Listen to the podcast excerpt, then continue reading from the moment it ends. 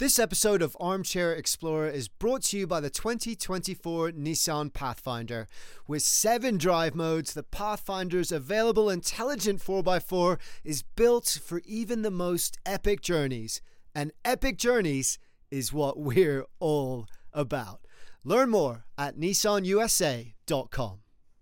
Hey guys, welcome to a special bonus edition of the Armchair Explorer, where I'll be sharing an episode from one of my favorite travel podcasts that I think you're going to really love too. It's called Out There. It's amazing. And the host and producer of it, Willow Belden, will be introducing that herself in just a moment. But before then, I just want to say this is a new thing for me. It's the first time I've done this, and it's something that I hope I will do a couple times a year with shows that I really like and respect, that have a similar ethos and vibe to this show, and that I think you're going to get a lot out of too. It's not going to take the place of our usual fortnightly episode. That's coming out next week as usual. So this is really just a bonus on top of that usual Armchair Explorer offering. So, without further ado, I'm about to pass you over to Willow, the host and producer of the show, to tell you how she got started. It's a really cool story, and I think it's something that's going to resonate with a lot of you because it involves being fed up with your job, quitting it, and then running away into the mountains, which, as she says, is what any rational person would do in that situation. Quite right.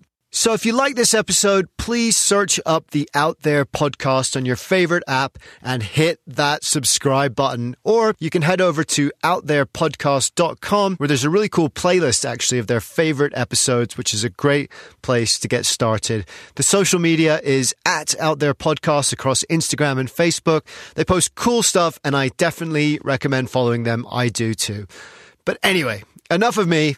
Here's Willow, and here's how sometimes following your gut and heading out into the hills can give you the clarity to find the life you really want.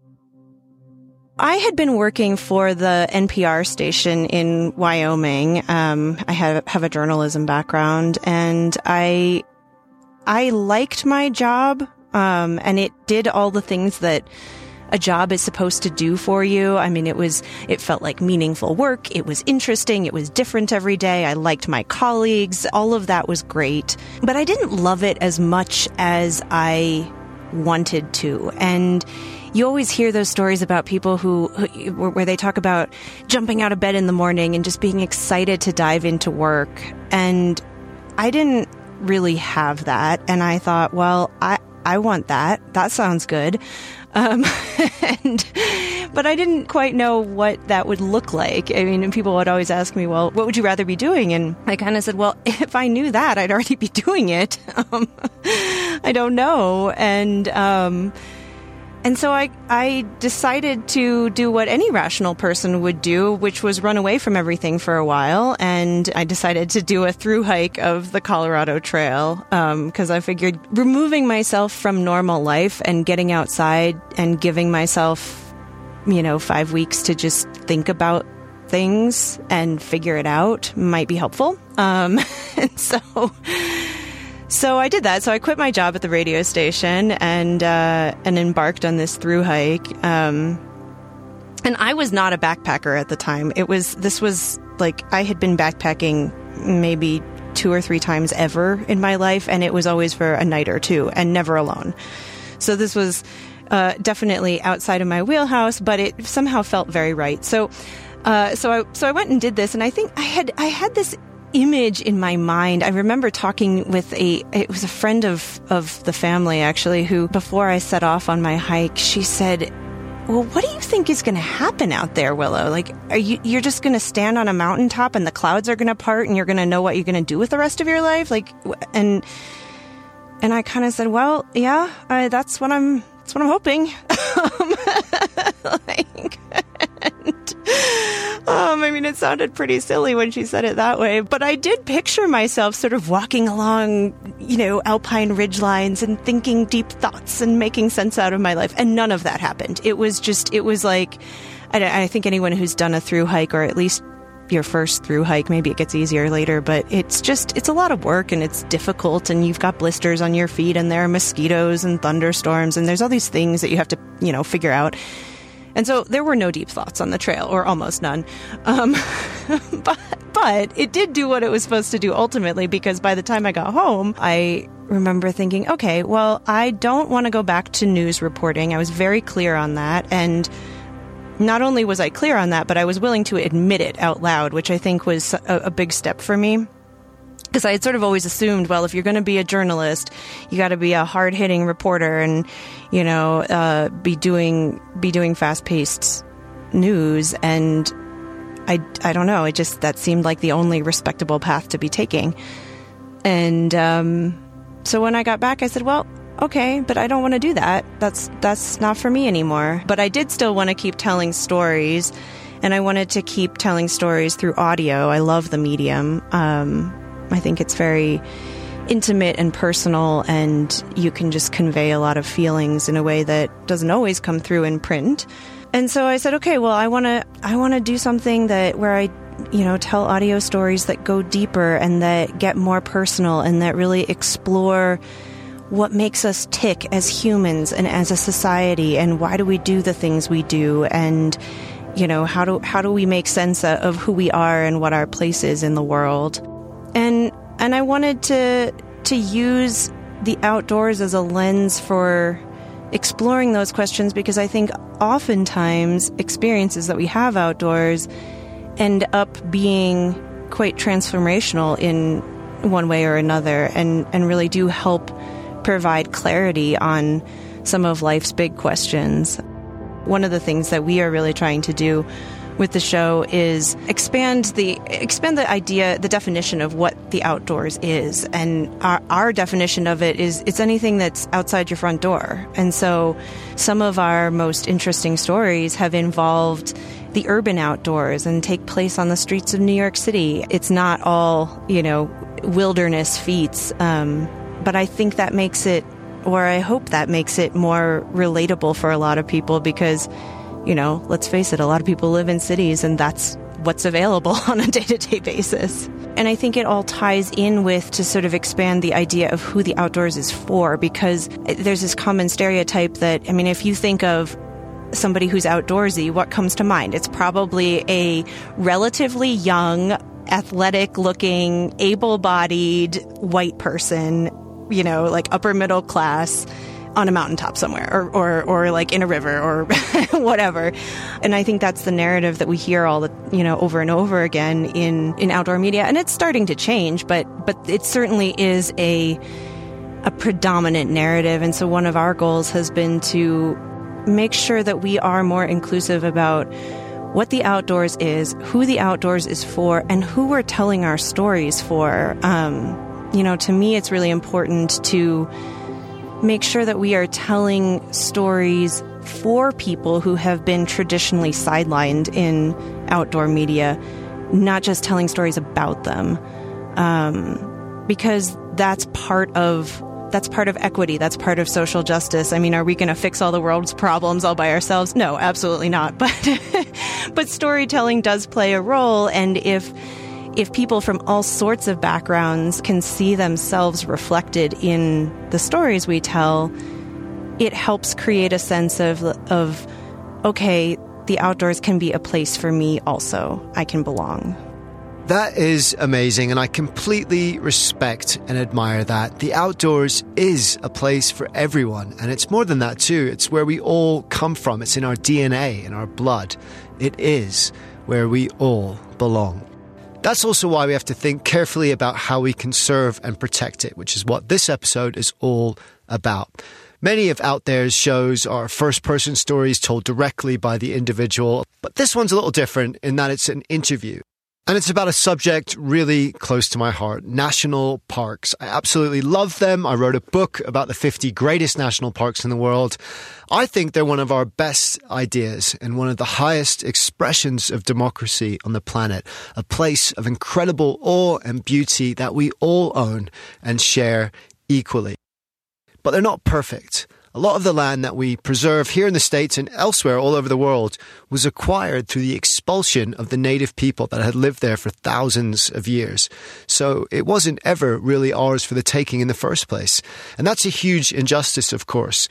But it also now presents a kind of opportunity because one way that we can rectify that, in part, is by including indigenous practices passed down for millennia into the care and preservation of that land, their land, which is as much a part of them as the mountains and rivers and lakes we all love and enjoy.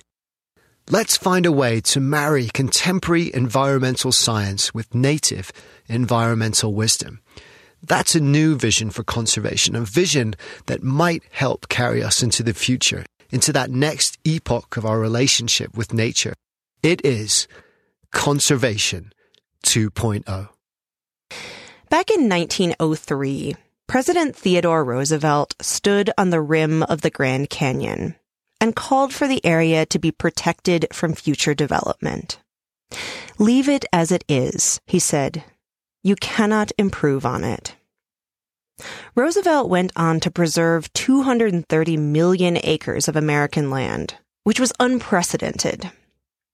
Today's guest is the author of a book called Leave It As It Is. The book is about Roosevelt's novel brand of environmentalism and about the lessons we can take from that and apply to our world today. I have to admit, when the publisher first reached out to me about this book, I was skeptical. I was worried it would be yet another book written by a white man singing the praises of another white man. I worried that it would celebrate Roosevelt's environmental achievements without acknowledging that many of those achievements came at the expense of indigenous communities. But when I started to read David Gessner's book, I realized that he wasn't about to whitewash Roosevelt's dark past. He was going to praise Teddy for his groundbreaking accomplishments, but he was going to be equally harsh in his criticism about the genocide that made those accomplishments possible. And while he makes the case that we need a new Roosevelt who will fight just as fiercely as Teddy did for public lands, he also calls for that fight to look very different than it did back in the early 1900s. David Gessner joins us today to talk about his book and about what we and President elect Biden might learn from the accomplishments and atrocities of the past. This episode of Armchair Explorer is presented by the 2024 Nissan Pathfinder. From muddy jungle paths and snowy trails to rolling sand dunes, the 2024 Nissan Pathfinder has the capability to take you to some of the most epic destinations on Earth. And Pathfinder, that's a pretty cool name, isn't it?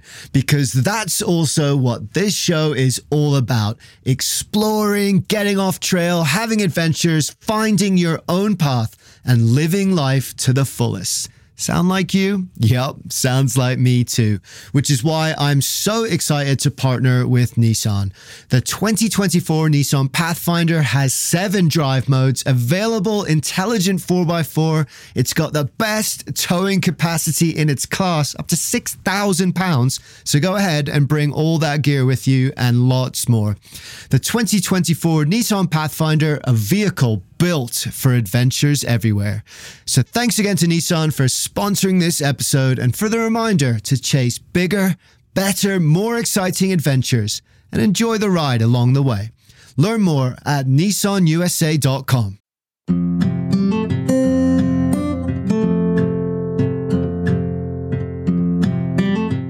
So, in researching this book, you took a road trip of your own, kind of retracing Teddy's steps. Can you talk a little bit about that? Sure. Um, you know, I thought that would be, you know, as somebody who writes about place and thinks about place, I thought I've got to go to the places that mattered to him to be able to understand how, how he felt. And so I planned out this kind of massive road trip where I would head, I live in North Carolina, and I'd head up the East Coast to uh, Washington, D.C., then on to Roosevelt's house on Long Island, up to Harvard, where Roosevelt went to school, and then head west. And I brought along my nephew, Noah, who had just graduated from college at the University of North Carolina, Asheville. And Noah kind of provides like a foil in the book because Whereas I'm listening on tape while we're driving to Roosevelt speeches and books on tape about Roosevelt. He's kind of rolling his eyes. He's tired of this guy. And he said to me, you know, if I ever hear the phrase manly vigor again, I'm going to jump out of the car. Um, so, you know, so he's a good, you know, good young person's perspective on the crazy aspect of Roosevelt. But we head out and we head to the Badlands and he, he wrote a note to me after the trip that said, you know, the trip through the Midwest was somewhat boring, but then we hit the crazy roller coaster and down into these wild shapes. And I knew we were in the West and how exciting it was for him. And the first morning we woke up and there were buffalo on the grass outside of our tent, and that pretty much did it for him. Now he, you know, it was a, it was his first time crossing the Mississippi and seeing the West. And I, of course, thought back to my own. I traveled west after right after college, but my big journey west uh, to live came when I was thirty, and I just experienced testicular cancer living in my old hometown of Worcester, Massachusetts.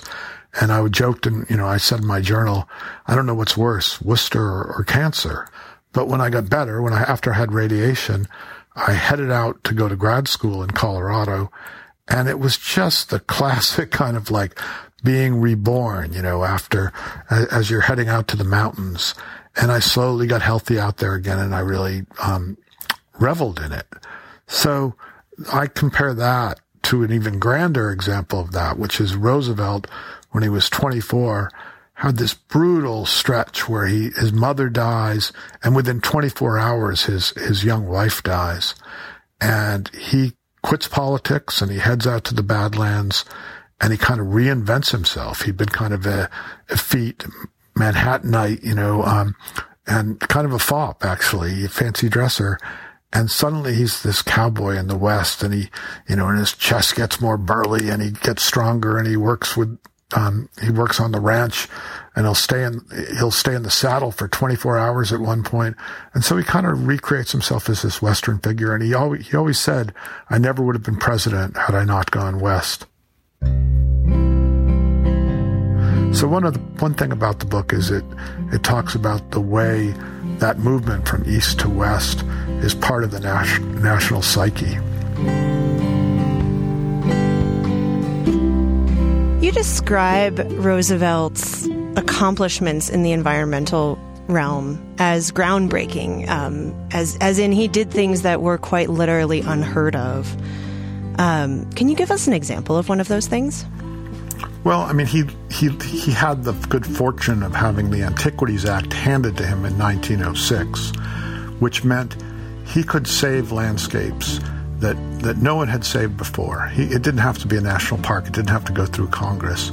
So what he did, for example, was take an act that was originally thought to be used for um, antiquities, that is, Anasazi ruins and um, Native American uh, dwellings and he expanded it to the point where it was saving whole landscapes around there. The most dramatic being Grand Canyon itself. He was very frustrated that people hadn't made it a national park. So he, in one fell swoop, declared it a national monument, almost a million acres. And what happened was uh, that was the stepping stone to becoming a national park. So he, he, he would save large swaths of land and he would think in terms of ecosystems in a way nobody really did. Uh, and it partly came from his the fact he was a hunter and he you know he liked having big carnivores in the world but it also came from his training when he was young as a naturalist. Um, you know when he was 14 years old he didn't want to be president he didn't want to be a soldier. He wanted to be like his hero charles darwin a working naturalist know, we think of parks as for human beings and as places where we derive pleasure, but he was able to think kind of beyond the human, beyond the anthropocentric, and think of wild places in a way that was more like what the way John Muir or Thoreau would think about those places than a politician would usually think about them.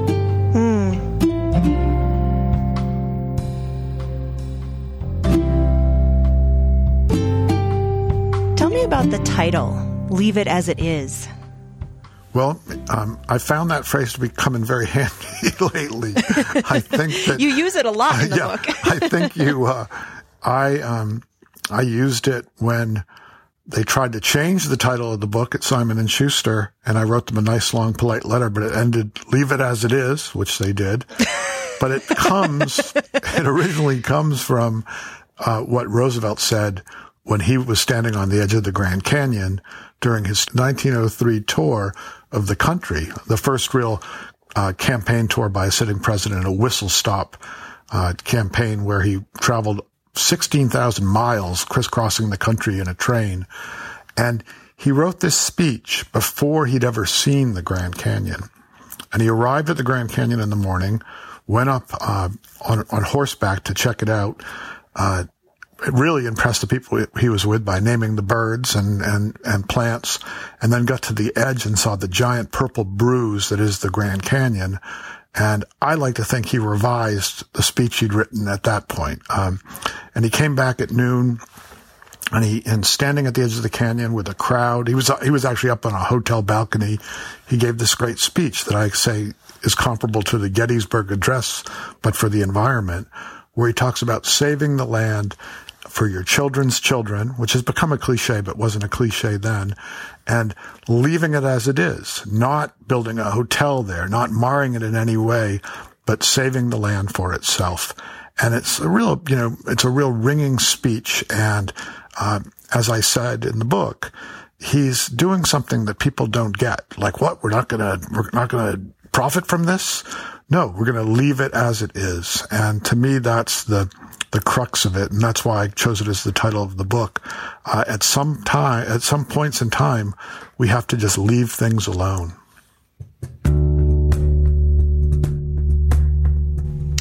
One of the things that you talk about in the book, though, is that this phrase, leave it as it is, is a little problematic. Um, maybe more than a little problematic because it implies that these wild places that we're saving were empty and that no humans lived there. Um, but as you point out, uh, quite often in your book, that was not true. Um, so, what was the reality? Right. We have to question what as it is was, right? Um, and what it was was a, you know, the, the country was populated by indigenous people, and uh, a lot of the lands that became parks had been, at the very least, hunting grounds and, uh, and sometimes homelands of native people. So that twists it around to a degree and, and has to be looked at, you know, squarely in the eye, um, which I try to do. You know, I try to not make any excuses for Roosevelt. I say if if he deserves credit for being prescient and ahead of his time in terms of environmental issues, he deserves to be criticized and called out, where he was actually not just of his time, but he was behind his time. He was a believer in manifest destiny, which at that point was half a century old that he, when he was president. And so, you know, he just, he thought native people were in the way um, as, as we charged west. So when he was saving these lands, sometimes they weren't really his to save. So I call him out on that, and I don't make excuses for that. On the other hand, the reality is it never was going to be a choice between letting it remain, you know, a native paradise uh, versus a park. It was a park versus a developed, you know, it would probably be condos now, right? And it would have been settlers' homes then. So there, it's a little more complicated than some of the very left leaning uh, critics of this and, and, and understandably Native people's criticisms of, of the creation of parks and national monuments. Yes, there's very valid reason to criticize it. On the other hand, parks are an amazing thing that, that stopped us from just paving over the, the whole of it, you know, developing it at all. So Wallace Stegner said that national parks were America's best idea. But I say Maybe they're not our best idea, but they're still a pretty good one. And the focus of the book really is on Bears Ears National Monument, which is the first time five tribes, five um, native tribes, used the Antiquities Act, which is how you create a national monument, to save a landscape that was sacred ground. So it's kind of a maturing and a better version of this, you know, park and national monument impulse. I say that Roosevelt created the rough draft, and there are flaws in that draft, and that we have the possibility now, and particularly now that we have a new president coming in, where we can take the best parts of that old ideal and use them in a new way that's more inclusive and that's more um, interactive. Like it's uh, one of the things about Bears Ears is the tribes want to use it for ceremony, for plant gathering. So it's less of a tourist, uh, you know, tourist focused uh, enterprise than it is uh, an inclusive, larger enterprise. Well, and this was going to be one of my questions um, because you advocate very strongly in your book for saving wild spaces, and you also strongly criticize preserving these wild spaces at the expense of indigenous people. So, how do we square those two? How do we move forward with what does environmentalism need to look like in order to not just protect wilderness, but also to be fair and just and equitable? Well, I'll I'll focus in. I've talked about it somewhat vaguely, but I'll focus in on Bears Ears as an example, since I do in the book. There's a cliche that it was kind of just thrown together at the last minute as Obama was leaving office. Uh, that's not true. Um, the uh, the tribes, uh, led by the Navajo, the Hopi, the Ute, the Zuni, and the Ute Mountain Ute, had been studying this landscape in southeast Utah and thinking about ways to preserve it. It had historically, thousand for thousands of years, it was a meeting ground and a trading ground right below the Bears Ears, which are these two buttes that are um, with a with a meadow between them.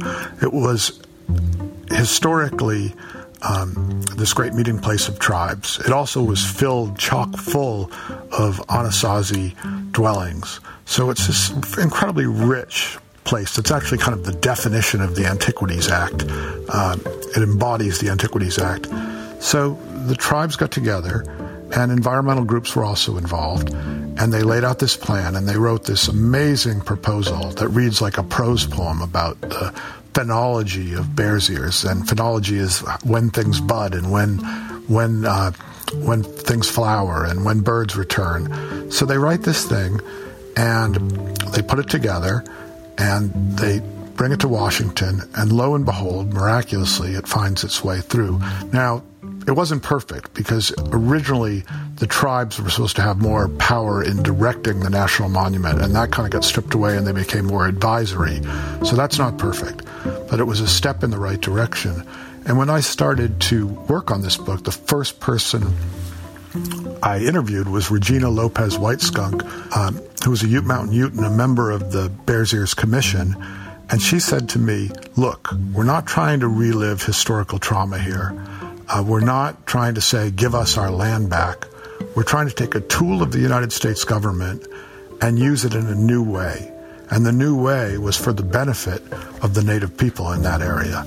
And so there's an example of how you might um, how you might use the old tools in new ways, how you might create a new draft of, of the old idea.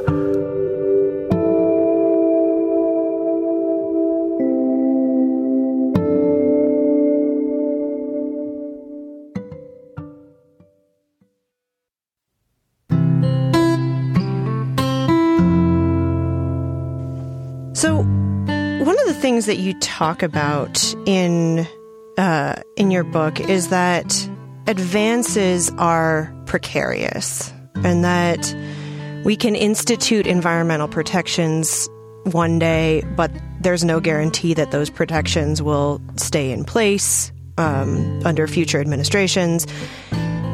How do you keep from becoming disillusioned? Yeah, that's a great question. I mean, it's it's you know, I say nothing, you know, it's like you're a beginning and beginner environmentalist if you think something's saved forever. There's really no forever, right? I mean, you, you save something and then it gets unsaved, uh, as the example of Bears Ears proves. Um, I guess it's partly to do with this thing that you don't hear environmentalists talk about a lot because so much is policy, which is I spend a lot of time actually out in wild places. And one of the things people don't talk about that much is how fun that is. you know, it's really enjoyable to be sitting around a fire having a beer and looking up at the stars. It's really enjoyable to see how much vast space there still is. Uh, at the end of my book, for instance, I hitched a ride with a pilot named Bruce Gordon. Uh, he owns a small plane and he takes environmentalists for flights over land they're trying to save. And I called up and said, "Are you going? You know, are you are you going on any flights? Can I hitch a ride?" And I took a giant lap of Colorado, Wyoming, Montana, parts of Utah, and part of that flight was super depressing. Seeing trees killed by beetle kill or fires, uh, seeing the fracking in Wyoming, but there were vast spaces and long time periods where you'd be going over just trees and mountains and rivers and lakes, and you'd realize that the American West still has all this space, this wild space, despite everything. And so that to me is exciting. That kind of is a counterbalance to the dismal daily drip of bad enviro news.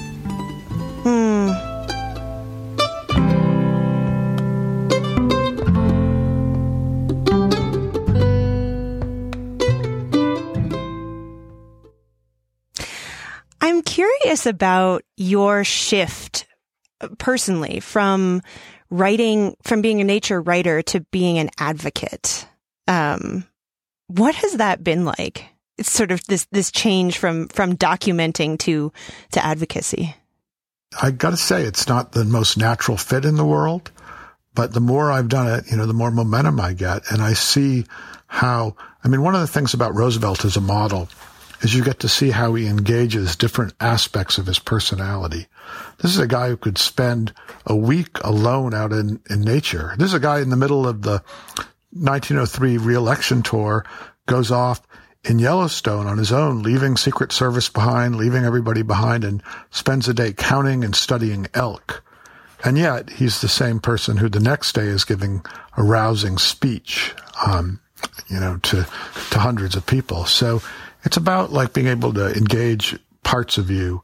Uh, and I guess another kind of charismatic leader, Churchill was very fond of the phrase, a change is as good as a rest. So I really hold close to that, that I don't want to give up my time in the wild. I don't want to give up, um, my teaching. I don't want to give up friends, but I do want to engage that part of me that tries to roust other people to action. What are you hoping readers will take away from your book? Well, that's a good question. It's like obviously I'm trying to rally them to the idea of of public lands, and I'm trying to awaken them to climate change, which sounds obvious enough, right? We we we hear so many things about climate change, but I still feel like it has not the fight has not been articulated well because the enemy is so confusing. It's not like, you know, if somebody builds a giant trophy house on a piece of land you love, you hate the trophy house and you you know, you rail against that. This is so much more confusing because we're also fighting ourselves and our own excessive habits and our human nature, right? Human nature, it's great to say leave it as it is, and I believe in it, but human nature wants more and is hungry for more. You know, I quote my old professor, Reg Saner, we humans are an elsewhere. We're always jumping ahead. How do we control that? You know, how do we control that impulse? Because if we don't, we'll just keep swallowing up the earth.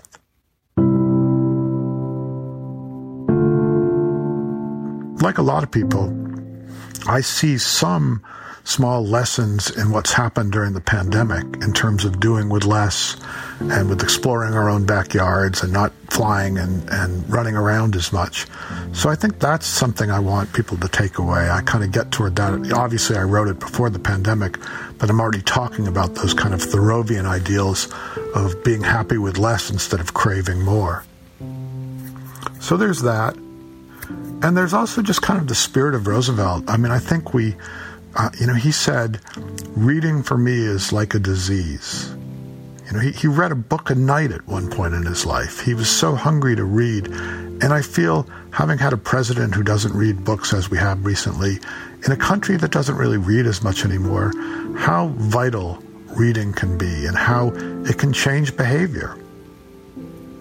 There's a moment, for instance, uh, that I love um, where Roosevelt has just moved out to the Badlands and he's got his ranch and boat thieves come along and steal his his little boat. And he and his ranch hands hustle to build a boat to go chase them down and it's the middle of winter. The um, the the river the little Missouri is chock full of ice um, and he, they they jump in the boat but then he runs back to the house and he grabs Anna Karenina and while they're chasing down these boat thieves that they eventually catch, he reads away. So, you know, I, I love this idea of, you know, somebody who's living life and engaging at all these multiple levels.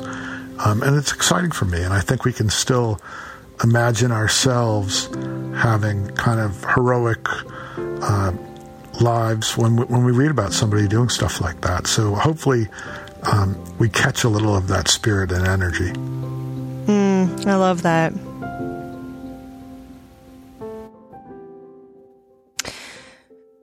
What lessons would you hope that President elect Biden might take from Teddy Roosevelt? Well, you know, um, by the end of Roosevelt's political career, when he comes back and he runs as a bull moose candidate, he's he has a platform that would have made Bernie blush.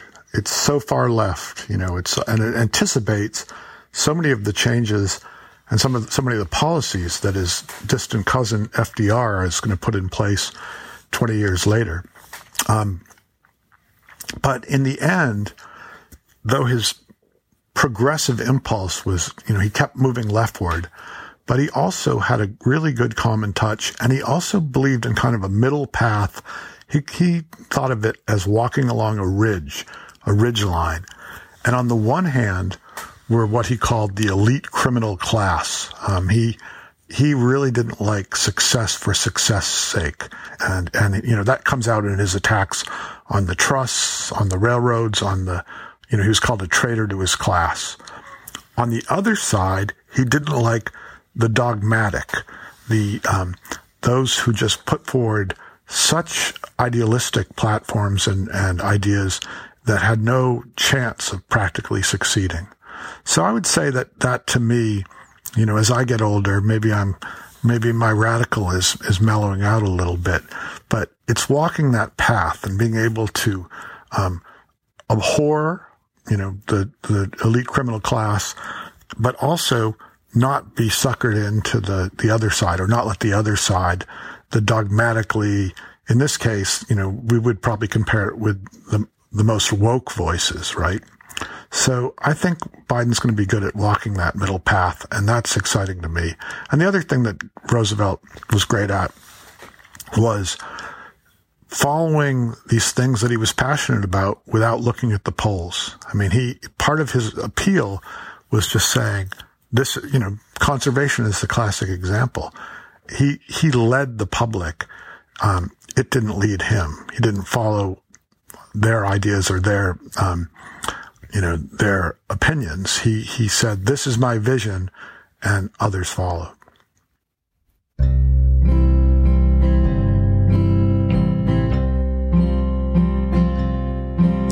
Well, David, thank you so much for taking the time to talk with me. Yeah, thank you, Willow, for thinking of calling.